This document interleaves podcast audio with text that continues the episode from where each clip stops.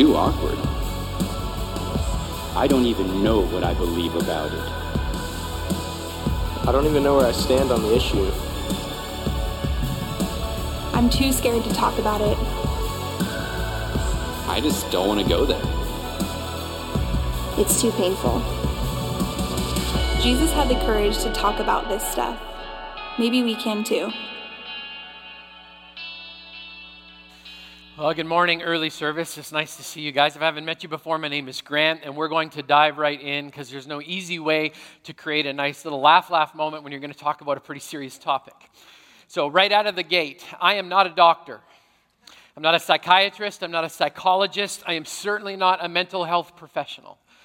I'm a pastor, and the only story I have right now is the one that I'm actually living in the story of God's good grace to me. But a part of my story is a little black rain cloud that I have battled for years. I would never ever have classified myself as depressed. I might have said that I was sad, maybe blue, maybe a little down every once in a while, but I never would have categorically called myself depressed. But my little black rain cloud grew into a full blown hurricane at the end of 2010, 2011 ish. And ironically, it was during a time when Christ the King as a church was experiencing some of the greatest growth, and, and, and some people would have even said that we were being successful, whatever that means in church world. On the outside, all the charts were going up and to the right, which is where you want them to go, and it's amazed what you can excuse or pretend is not there when all of the charts are going the right direction.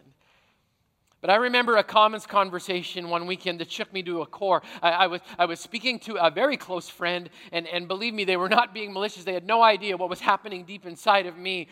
But I remember them saying, This growth is so unbelievably amazing. And I nodded and smiled because that's what you're supposed to do. But in my heart, I was like, Yeah. But I feel like I'm dying inside. They said, You must be so unbelievably excited about what's happening here. And I remember smiling and nodding, but thinking to myself, Yeah, but I struggle to breathe. I remember them saying, Jesus is doing so much. And I remember smiling and nodding, but thinking, I don't know. Jesus and I don't talk very much anymore. And I walked backstage that morning for the first time. A thought entered into my mind. I remember thinking to myself, I could grab my wife and we could be in Seattle before they even knew I was gone.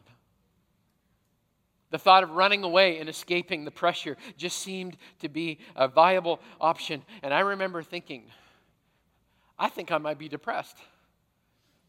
And I remembered the feeling of isolation and feeling so unbelievably alone.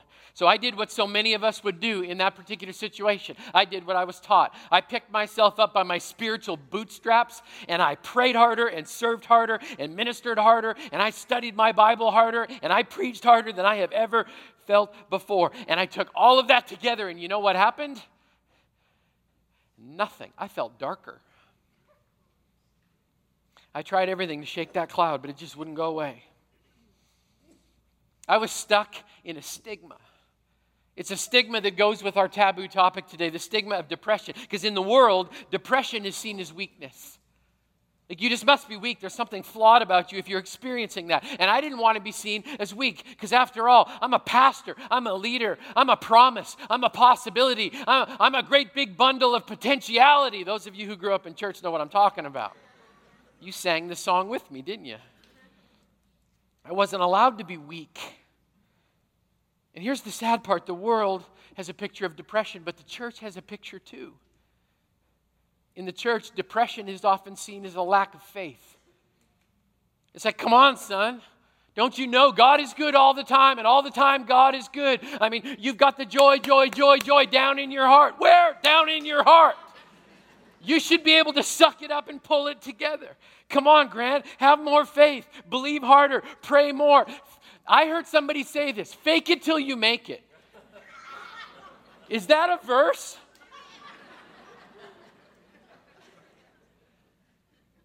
I was stuck because I never wanted to be seen as weak, and pastors are not allowed to struggle with faith or anything else. So I bought the stigma, believed the lie, and the lie was simple you are alone and you are in this by yourself. In my struggle, I started searching and I found something out. I found out that lie was not true. So let's just expose the elephant in the room, all right? Let's pull the curtain back and let the elephant come and sit right in the center of Christ the King Community Church. According to Harris Research Analysis in 2014, 29% of Christians in the United States have said they've struggled with depression at one point in their life or another. That's over 45 million Christians. That's more Christians than the combined population of California and Massachusetts. It's a big deal. According to the numbers, out of every 10 Christians you know, three of them are struggling with depression right now. If you're between 18 and 34 years old, you're more likely to be depressed than other generations because, like it or not, you experience more pressure and stress in a single day than a person in the Elizabethan era actually experienced in their entire lifetime. If you're a parent with a child younger than 18 years old, you're more likely to become depressed. Aren't you so glad you came to church this weekend? Are you feeling so encouraged and uplifted? But you know what? It meant something to me to find out that I was statistically not alone. That helped a little. And then I found something else out. I found out I was biblically not alone, and that actually helped a lot. This may surprise you, but if you struggle with depression, you're in the company of greatness. Listen to the words of the prophet Jeremiah, one of the greatest mouthpieces that God ever had in human history. And he says this in Jeremiah 45 I'm weary with my groaning and have found no rest. Does that sound happy clappy to anybody? And he's a prophet. How about the patriarch Moses? He's leading the people of Israel. I mean, he's the guy, and he's got a stick. He's got a, he lifts his stick and crazy stuff happens. Seas part, rocks spill water. I mean, this isn't amazing. And here's where he gets to Numbers chapter 11. I cannot carry all these people by myself. This burden is too heavy for me. Then he says to God, If this is how you're going to treat me, put me to death right now. If I found no favor in your eyes, and do not let me face ruin on my own. Wow, he's a patriarch. How about the king of Israel? David's the guy. He's got more than, than, you and I could ever dream of. And here are his words from Psalm 69 Save me, O God, for the floodwaters are up to my neck. Deeper and deeper, I sink into the mire. I can't find a foothold. I'm in deep water, and the floods overwhelm me. David is drowning in despair. Speaking of drowning, here's another guy, another prophet guy by the name of Jonah. He says in Jonah chapter 4, verse 3 Now, O Lord, take my life. Let me translate that for you. Kill me. I'd be better off. Take my life. It's better for me to die than to live. I mean, Jonah's so down, he pleads with God to take his life. If you tried to sing, I've got the joy, joy, joy for, for Jonah, he would have punched you in the throat in this moment. He's hurting. Speaking of biblical heroes, another prophet by the name of Elijah. This might surprise you, but these words are actually written right after Elijah has a mountaintop experience. He and God just took on 400 prophets of Baal, and they win. They win. And then a queen named Jezebel starts chasing Elijah. You'd freak out if a queen named Jezebel came after you, too. And here's what happens the Bible says, 1 Kings 19. Elijah was afraid, ran for his life. When he came to Beersheba in Judah, he left his servant there. That's important. While he himself went a day's journey into the wilderness, he came to a broom bush, sat down under it, and prayed that he might die. I've had enough, Lord, he said. Take my life. I'm no better than my ancestors. And then he lay down under the bush and fell asleep. Now, some of you are like, Grant, that doesn't count. That doesn't count. It's all Old Testament, guys. That's Old Testament, guys. We've got Jesus, we've got the Holy Spirit. It's different now. I direct your attention to the words of the Apostle Paul, very much a New Testament believer, who said these words in 2 Corinthians chapter 1. We do not want you to be uninformed, brothers and sisters, about the troubles we experienced in the province of Asia. Listen to this. We were under great pressure, far beyond our ability to endure so that we despaired of life itself. Did you see that there again? far beyond our ability to endure. So much for the lie that God will never give you more than you can handle. God will often give you more than you can handle so that you understand you have to rely on His strength, not your own, because your strength's not enough. Neither's mine. Paul says they despaired for life itself. Hey, let's throw one more on the pile just for good measure. How about Jesus? You're like, what? Matthew 26, verse 38. Then he, being Jesus, said to them, My soul is overwhelmed with sorrow to the point of death. I am not saying Jesus was depressed. I'm saying we have a great high priest who can sympathize with our weakness and steps into this kind of storm so we know that we are not alone. Can I get an amen from somebody? I discovered statistically I was not alone with my little black rain cloud. I discovered biblically that I was not alone. And as I began to look at my little black cloud, I discovered solid research that there were common causes. This is not a one size fits all. In fact, I often find when I'm talking to people that it's a combination of different factors, but I think it's important for all of us to just simply understand the pain of some of the people that we sit with and deal with and pray with and even worship with. Here's some common causes. Stating again, not a doctor, not a psychologist, not a psychotherapist, okay? Common cause long term erosive stress. Some people are, are pressed into this dark cloud because they're in a protracted and prolonged period of stress that just keeps eroding away their will to try and live. And no matter how hard they try to stay above the waterline, it's just too much. And by the way, the Bible says we're actually supposed to have compassion. Long term erosive stress. Secondly, profound loss or trauma. It can be grief, it can be witnessing a traumatic incident. I promise you that the people of Dallas, that the people of Nice, France, that the people of Baton Rouge, Louisiana this morning, there's going to be a wound and a scar.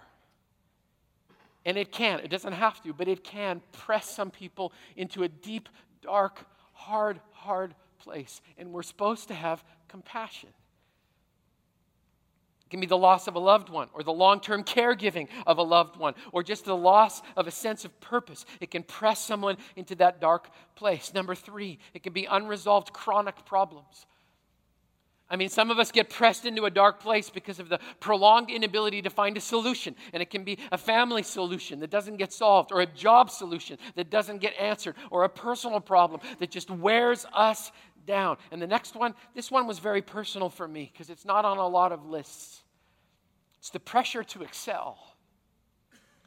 For some of us, we would call it a need to be perfect. I have two settings, okay? And those of you who have worked with me and have been so patient with me over the last 16 years here at Christ the King, you know I have two settings nothing and perfection. And I tend to bounce back and forth between those two extremes. Here's the problem with being a perfectionist it's a brass ring that's always just out of your reach because you're never quite good enough to get there. None of us are. And yet I felt pressure all the time to reach for the brass ring because I had good reason as well. Time's flying, people are dying. Come on, Grant, suck it up and get going. So I did what so many people do. I pushed and I pushed and I pushed, and my heart shriveled and starved and shrank. Here's another cause. Now, I want to be careful with this one, okay? So just stick with me. A cause can be, not always, not all the time, but it can be spiritual warfare. Now, if you guys have been around here, you understand this, okay? I'm not the kind of person who sees a demon behind every rock or a spiritual root behind every ache and pain. I mean, sometimes your back hurts because you, you were cleaning gutters all day long. That's just the way it works, right? But I also acknowledge from firsthand experience that the enemy of our soul loves to steal our hope and our joy. And he will use insidious means to try and steal it from us. Sometimes the warfare is from the outside in. Let's face it. Sometimes, not always. Sometimes the warfare can be from the inside out. I know firsthand unconfessed sin lack of repentance, can push you into that dark place because the condemnation comes and sits on your shoulders like a chain. Finally, here's the last one medically verified challenges and imbalances. You know, here's the bottom line. Sometimes there are physical and chemical reasons for depression. People can be clinically depressed. That's a medical fact. And if you find yourself there, you need a medical professional, not WebMD, okay, to walk you through that process. You don't have to agree with my list. You can say, Grant, your list is not comprehensive enough. Believe me, I totally get it. In 32 minutes, it's difficult to cover the whole, the whole spectrum. But I think it's important for us to know that. You know, I can't tell anybody else's story. But the dark night of my soul had a little bit of a contribution from every single one of those. The stress of doing church was eating my lunch because I lost sight of something. I forgot that I'm not the pastor of this church, Jesus is. Compassion fatigue, unresolved grief, not dealing with what happens when you stand at a graveside over and over and over again. It had worn me out. My inability to solve some of my own personal problems had worn me down. Being a perfectionist had worn me down. I just tell something, I don't need you to be my critic. I do that job just perfectly fine on my own every week. And the enemy always whispering, You're going to fail. You're weak. You can't do this. I know you. I heard that, and I will be honest. At times, I didn't even have the strength to fight back. I found out during this journey that I had a familial history, that I had a bent towards this little dark cloud. And I was in a tough spot, but I learned something. Statistically, I was not alone. Biblically, I was not alone. And spiritually, I was not alone. So I'm not going to insult your journey with five easy steps to get happy. I heard messages. This is how you overcome depression. Five easy steps to get happy. Tried all five steps, didn't work. I can, however, share with you a perspective of learning that I lived and am living on my journey from darkness to light. I'm not going to come and tell you today, I've completely conquered this problem and I'm standing here as a conqueror because greater is He that is in me. I'm not going to do that because am I always in the light? No. Do I still have dark days? Yep. But every day it's a little better because God is faithful. So let's just walk this through, okay? You can argue with me, it's all right. I'm good with that. I'm just going to tell you my own story. In the grips of, of all of this, this is how I navigated the dark cloud. Number one, I opened my soul to God's restoration. The words of the famous psalm, King David writing. It was famous to me in so many different ways. I never knew that it would become an anchor that I would attach myself to during the dark days of wandering along. But these words became precious to me. The Lord is my shepherd. I don't want for anything. He makes me lie down in green pastures. He leads me beside quiet waters. Underline this the next time you read Psalm 23. He restores my soul. I don't do it. He restores my soul. He guides me along the path for his namesake, even though I walk through the dark valley. And if you've experienced this, you know what I'm talking about. The dark valley, I will feel, fear no evil, for you are with me. There's the presence of God, your rod and your staff, both protective and directional. They guide me and comfort me.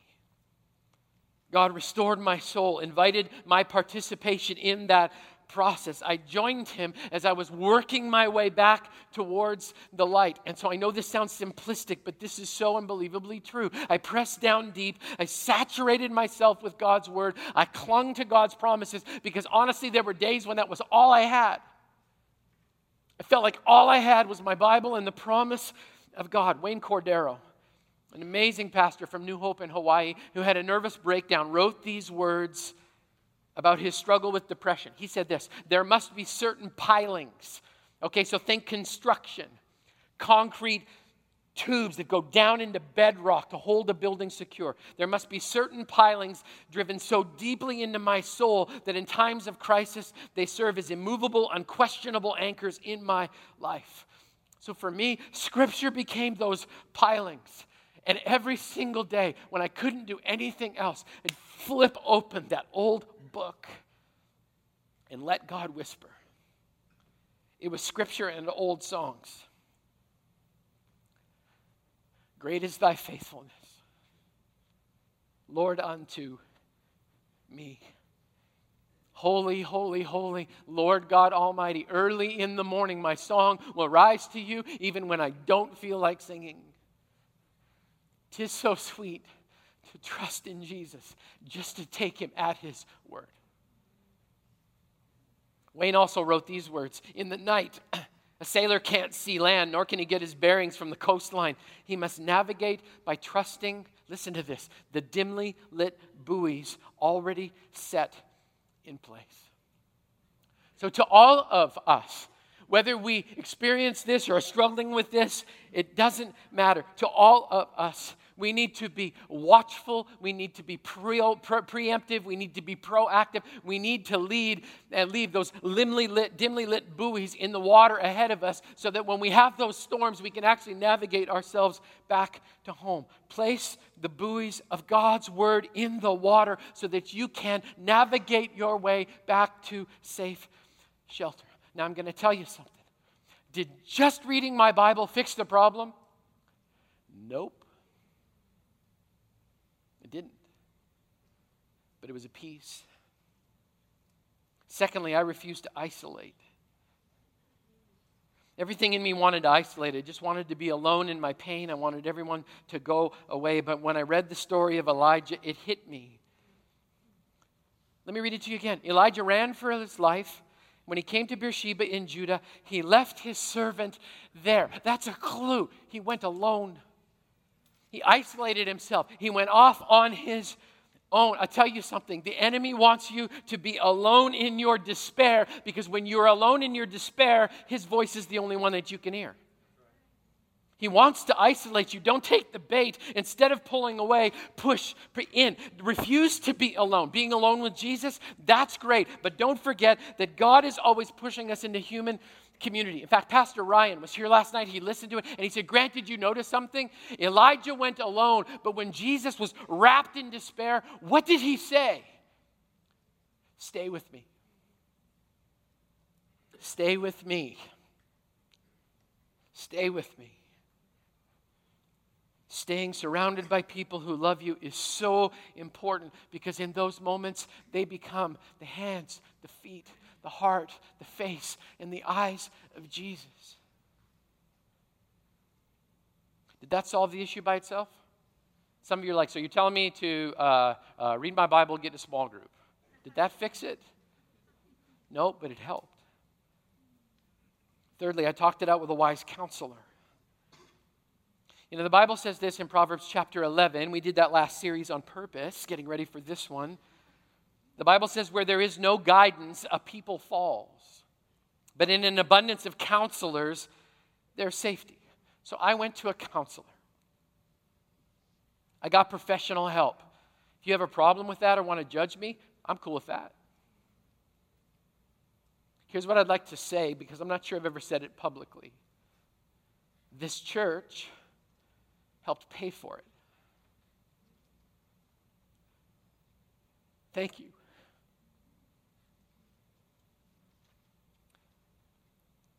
Thank you for not pushing me to go alone. Thank you for the compassion and the help. I'm not sure I'd be here without it. I went to a counselor. His name was Dr. Paddy Ducklow, Paddy with two D's, a good Scotsman. Dr. Ducklow came into my life when I went on sabbatical three years ago. Talked about my perfectionist tendencies, my need to stay busy. I will never forget our first session. I went and sat in his office, and my leg was like trembling. He called it agitating. He goes, You're like a washing machine, just moving the water with your leg all the time. He always asked me the same question when we started our sessions What did you have for breakfast? I'm like, What a stupid question, right? I'm trying to fix my head, and you want to know my breakfast menu? Seriously? Bacon? I don't know. At breakfast. And he kept asking me every time I went, What did you have for breakfast?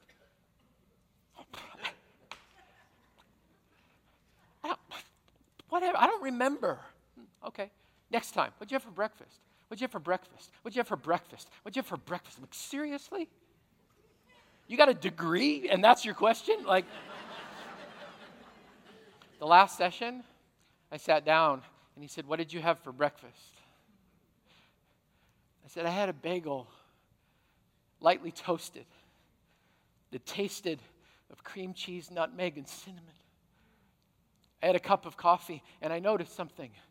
Every time I pour a cup of coffee, I pour a little bit of creamer and I stir it three and a half times in a counterclockwise direction. and I tap my spoon twice. And then I lay it down, the spoon, ladle end first, and then I let the end drop off my finger until I hear this beautiful little ting.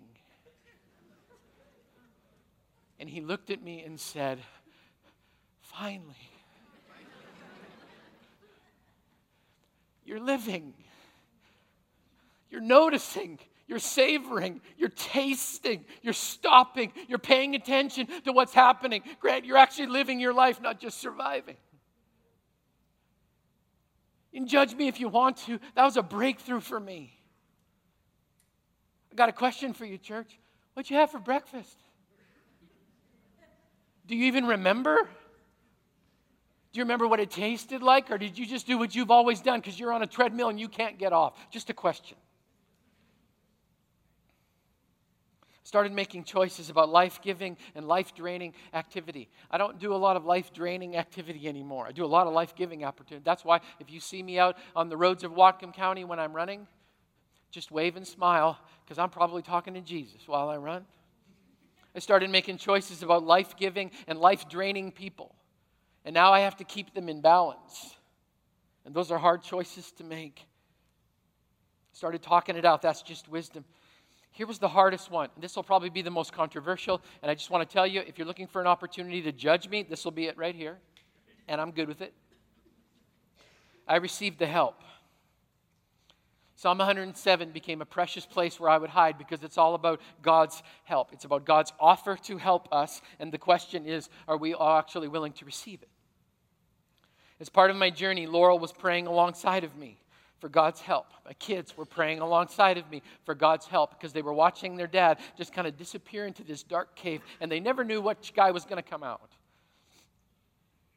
On a Saturday night several years ago, a doctor from this church had the courage to approach me afterwards and he kind of looked me in the eye. He was here last night, totally embarrassed him. He kind of looked me in the eye and he asked me the question that we love to lie about. You okay? And for whatever reason, I decided to be honest. Nope. So I went to him professionally. He laid out some options for me for some physical changes. Bob Marvel shamed me into learning how to run so we could do a, a, a, a marathon together. It was Dr. Lee who kept me running because it was good for me. He laid out some physical changes, and then he wrote me a prescription. And I didn't like that. I filled the prescription, and it sat on my sink for two months. And I had a war with that little red bottle because I'm like, I will not go there. I'm not doing that. At some point, I'm still believing I'm going to pray my way out of it. I'm going to suck it up. I'm going to do something. Somebody will pray with me and say exactly the right words, whatever formula needs to happen. It's going to break it all loose. I stared at that red bottle for weeks, and it was my wife who came along and said, Okay, let me get this straight. You asked for God's help. He sent you a doctor who loves Jesus and you. He offered help to you, and now you want to negotiate the terms by which your help arrives.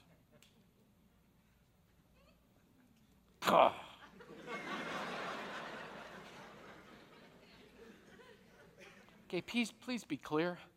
I'm not saying medication's your answer. Might be. So, like I said, if you need an opportunity to judge me, here it is. I took it every day under protest. But I took it, and it helped. It moved the water line from here to here, along with a whole bunch of other stuff. Don't please don't miss that point. And I began to think, because I get this question all the time Grant, should I, shouldn't I? And I said, you know, that's between you, God, and your doctor. But I would say this Who do you think inspired the chemist to put that compound together, thinking that maybe, maybe it could help? I think I know who has originated every good idea that's ever helped anyone in humanity. I think I know the answer to that question. Do you? Amen? Am I still taking it? Not right now. Because a little while ago, my doctor said, You seem to be doing well. Why don't we wean you off of it and see how it goes? May I need it again someday? Could be. But for now,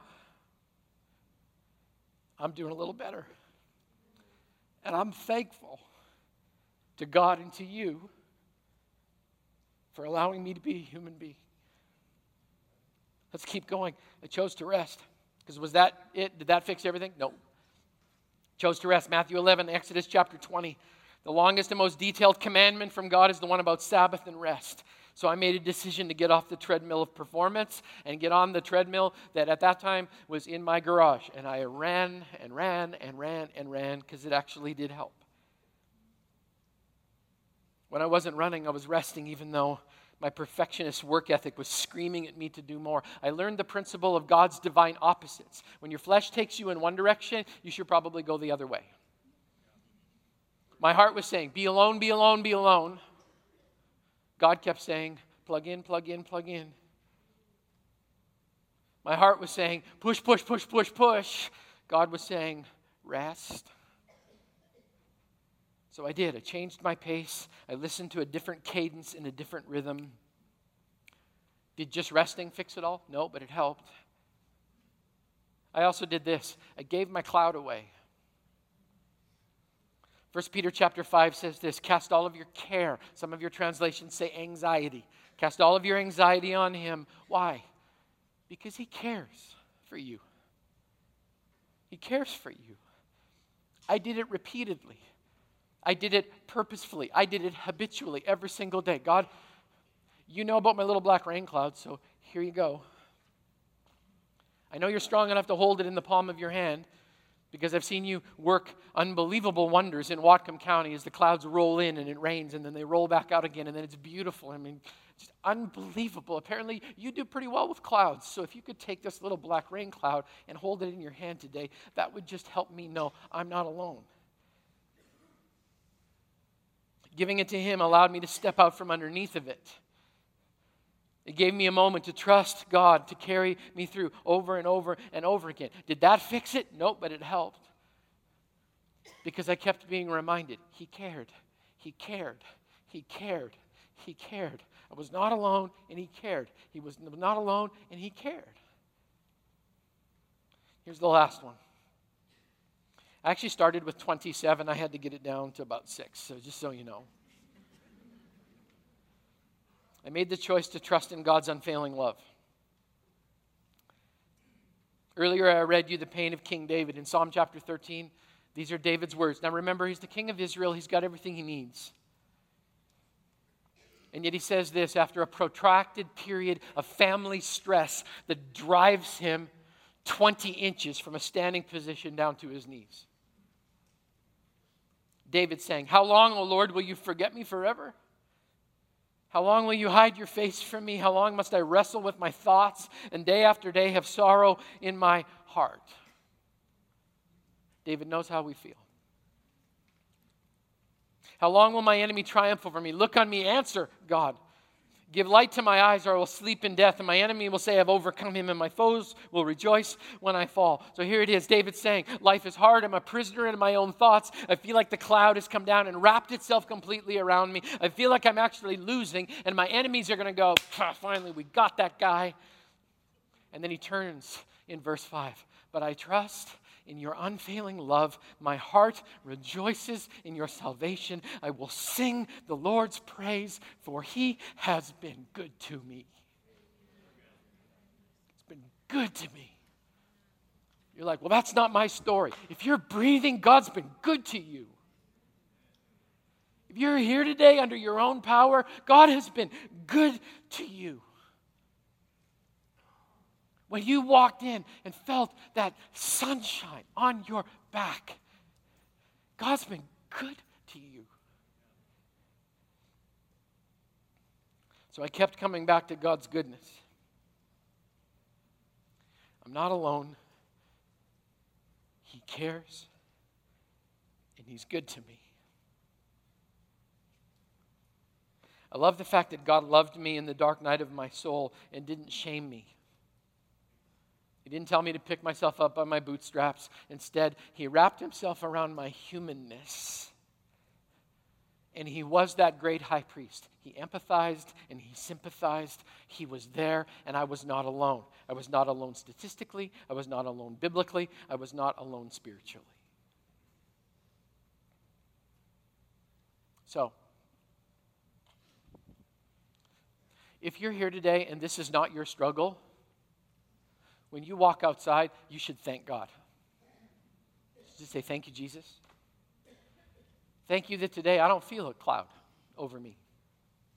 Thank you, God. You should also be compassionate to those for whom your story may not be their story.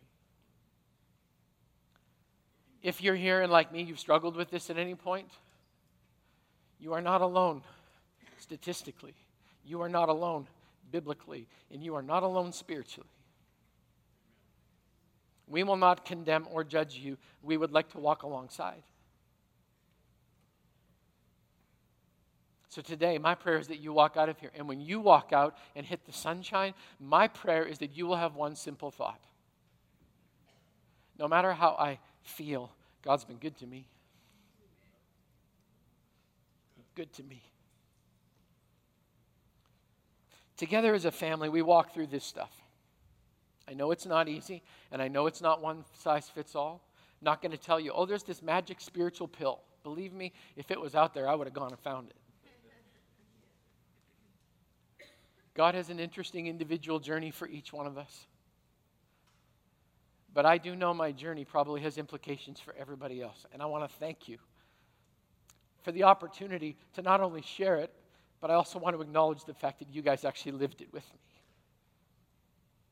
The last time I checked, that's how a family is supposed to act, right? So, would you pray with me today as we close? Father God, I thank you for this moment. Thank you that we can be honest, open, and transparent with each other. God, I pray that we would look deeply into your word, knowing that that's where the answers are.